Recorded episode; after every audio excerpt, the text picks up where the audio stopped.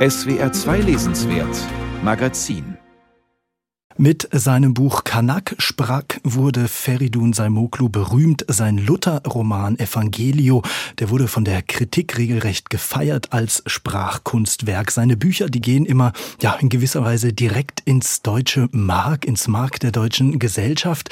Das ist auch bei seinem neuen Buch der Fall. Bewältigung heißt es. Allerdings eine ganze Stufe heikler, möchte man fast sagen. Es geht darum, wie ein Autor versucht, ein Buch über Hitler zu schreiben und dabei selbst irgendwie ja, in eine Art Wahn und Obsession abdriftet. Hallo, Herr Samoglu. Hallo.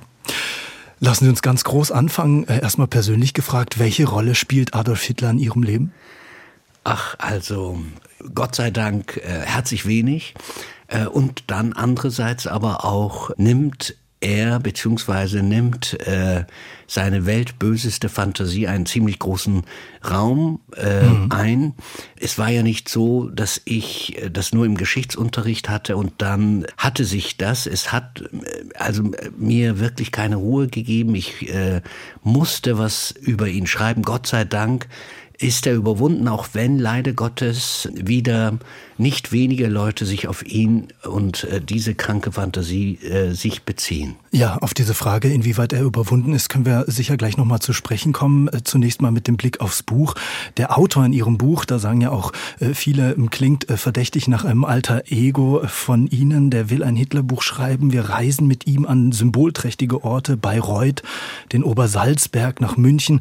Diese Hitler-Recherche, die wird zu einem Wahn. Was soll das für ein Buch werden? Ein Roman? eine Biografie? Was will Ihr Autor bewältigen? Was treibt den Autor, den man äh, wirklich äh, doch ruhig mit mir gleichsetzen kann? Was treibt den Autor des Romans an? Was treibt mich an?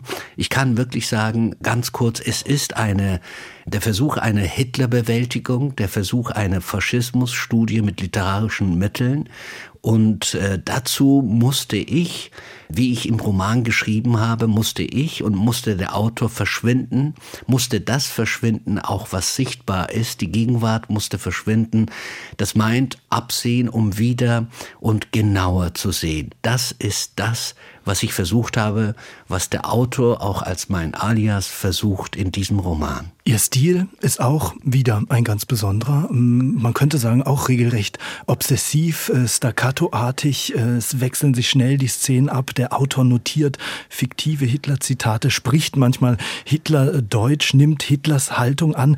In Anlehnung an den Titel des Buches Bewältigung muss man unterm Strich festhalten, überwältigt ihn und überwältigt auch Sie, der Stoff Hitler? Der Autor und damit ich äh, war doch im Anfang tatsächlich, im Anfang der Recherche für dieses Buch tatsächlich so naiv zu glauben, dass er wie bei anderen Büchern auch hineingehen könne in den Stoff, dass der Stoff roh Stoff oder Knetmasse in seinen Händen sei. Und ähm, im Zuge der Recherche und im Zuge all der ganzen Ortsbegehungen muss er feststellen, dass er nicht mehr Herr über den Stoff ist. Der entgleitet ihm, beziehungsweise wer sich gewissermaßen mit dieser äh, abgrundtiefen Schlechtigkeit befasst, wer äh, sich auch durchlässig macht, denn er will ja nicht nur einen Roman über diesen Menschen äh, schreiben, er will ja ähm, aus der Ich-Perspektive dieses Buch schreiben. Ja. Wer sich aber in dieses Herz der Finsternis hineinbegibt, der kann nicht glauben, dass er da ohne Schaden und unbeschadet sozusagen und nicht geschädigt hinausgeht. Das ist die Lehre. Es ist im Grunde genommen eine Reise ins, ja, bis tief in die Nacht. Das ist Hitlers langer Schatten, kann man das so sagen? Der ja, sie literarisch dann immer noch so äh, verfolgt und sich derart auswirkt? Es ist ja, ähm, es ist ja so, ähm, wenn man vom Kommunismus spricht, denkt man an eine historische Kulisse. Das ist irgendwie die Welt von gestern. Aber dieser Nationalsozialismus ist hochgiftig, denn dieser Mensch, äh, der sein Deutschsein immer wieder in den Vordergrund stellte, aber aus Österreich kam, dieser Mensch hat ja, das kann man schon sagen, das Niederste sozusagen angesprochen. Und das war gestern und vorgestern äh, ein Garant für Triumphe und das ist auch heute so, dass man, wenn man die Menschen, dem Menschen einen Feind markiert und wenn man sagt, das ist das Weichziel und das muss man vernichten, wenn man gewissermaßen äh, die Entmenschlichung versucht, dann wird man viele, viele Parteigänger finden. Jetzt wird gerade viel diskutiert, Herr Salmoglu, auch in Bezug auf die Literatur, äh, Stichwort kulturelle Aneignung, über Möglichkeiten und Grenzen, sich in andere hinein zu versetzen. Sie haben Ihren Recherchegang und den des Autors in Ihrem Buch geschildert, diese ja fast schon obsessive Suche, diese entgleitende Suche, auch so eine Art inneren Monolog Hitlers zu führen. Wie ging es Ihnen damit? Ist das nicht auch ein Unterfangen, was in gewisser Weise zum Scheitern verurteilt ist? Das Scheitern, ähm, es ist ja mehr als Scheitern. Man kann nur verzweifelt und sehr, sehr traurig sein darüber, dass Millionen und Abermillionen Menschen abwesend sind, beziehungsweise ich habe die Leere, die Lücken, ich habe äh, im Grunde genommen all das, was fehlt, die ganzen Verluste in all den Jahren hier gespürt. Und dieses Buch ist ein Versuch, darüber zu schreiben. Hochlebe die kulturelle Aneignung. Die Ablehnung der kulturellen Aneignung ist hochreaktionär.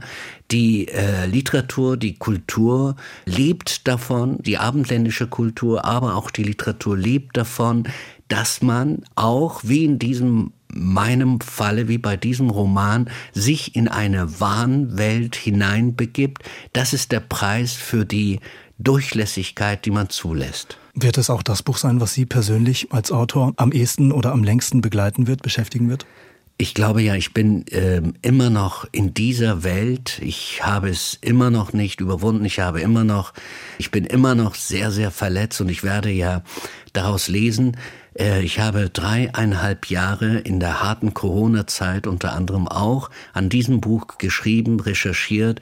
Es ist tatsächlich finster, eine finstere Welt, aber äh, ich glaube schon, dass man oder dass ich nicht einfach das Buch als geschrieben und äh, abgehakt ansehen kann.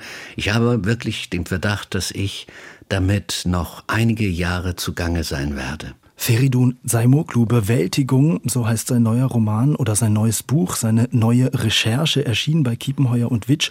Knapp 270 atemlose Seiten gibt's für 24 Euro. Herr Saimoglu, diese Woche, abschließend nochmal äh, gefragt, diese Woche ist der Antisemitismus-Skandal auf der Documenta nochmal richtig äh, hochgekocht. Ähm, fühlen Sie sich in gewisser Weise bestätigt? Kommt Ihr Hitler-Buch zum richtigen Zeitpunkt nochmal?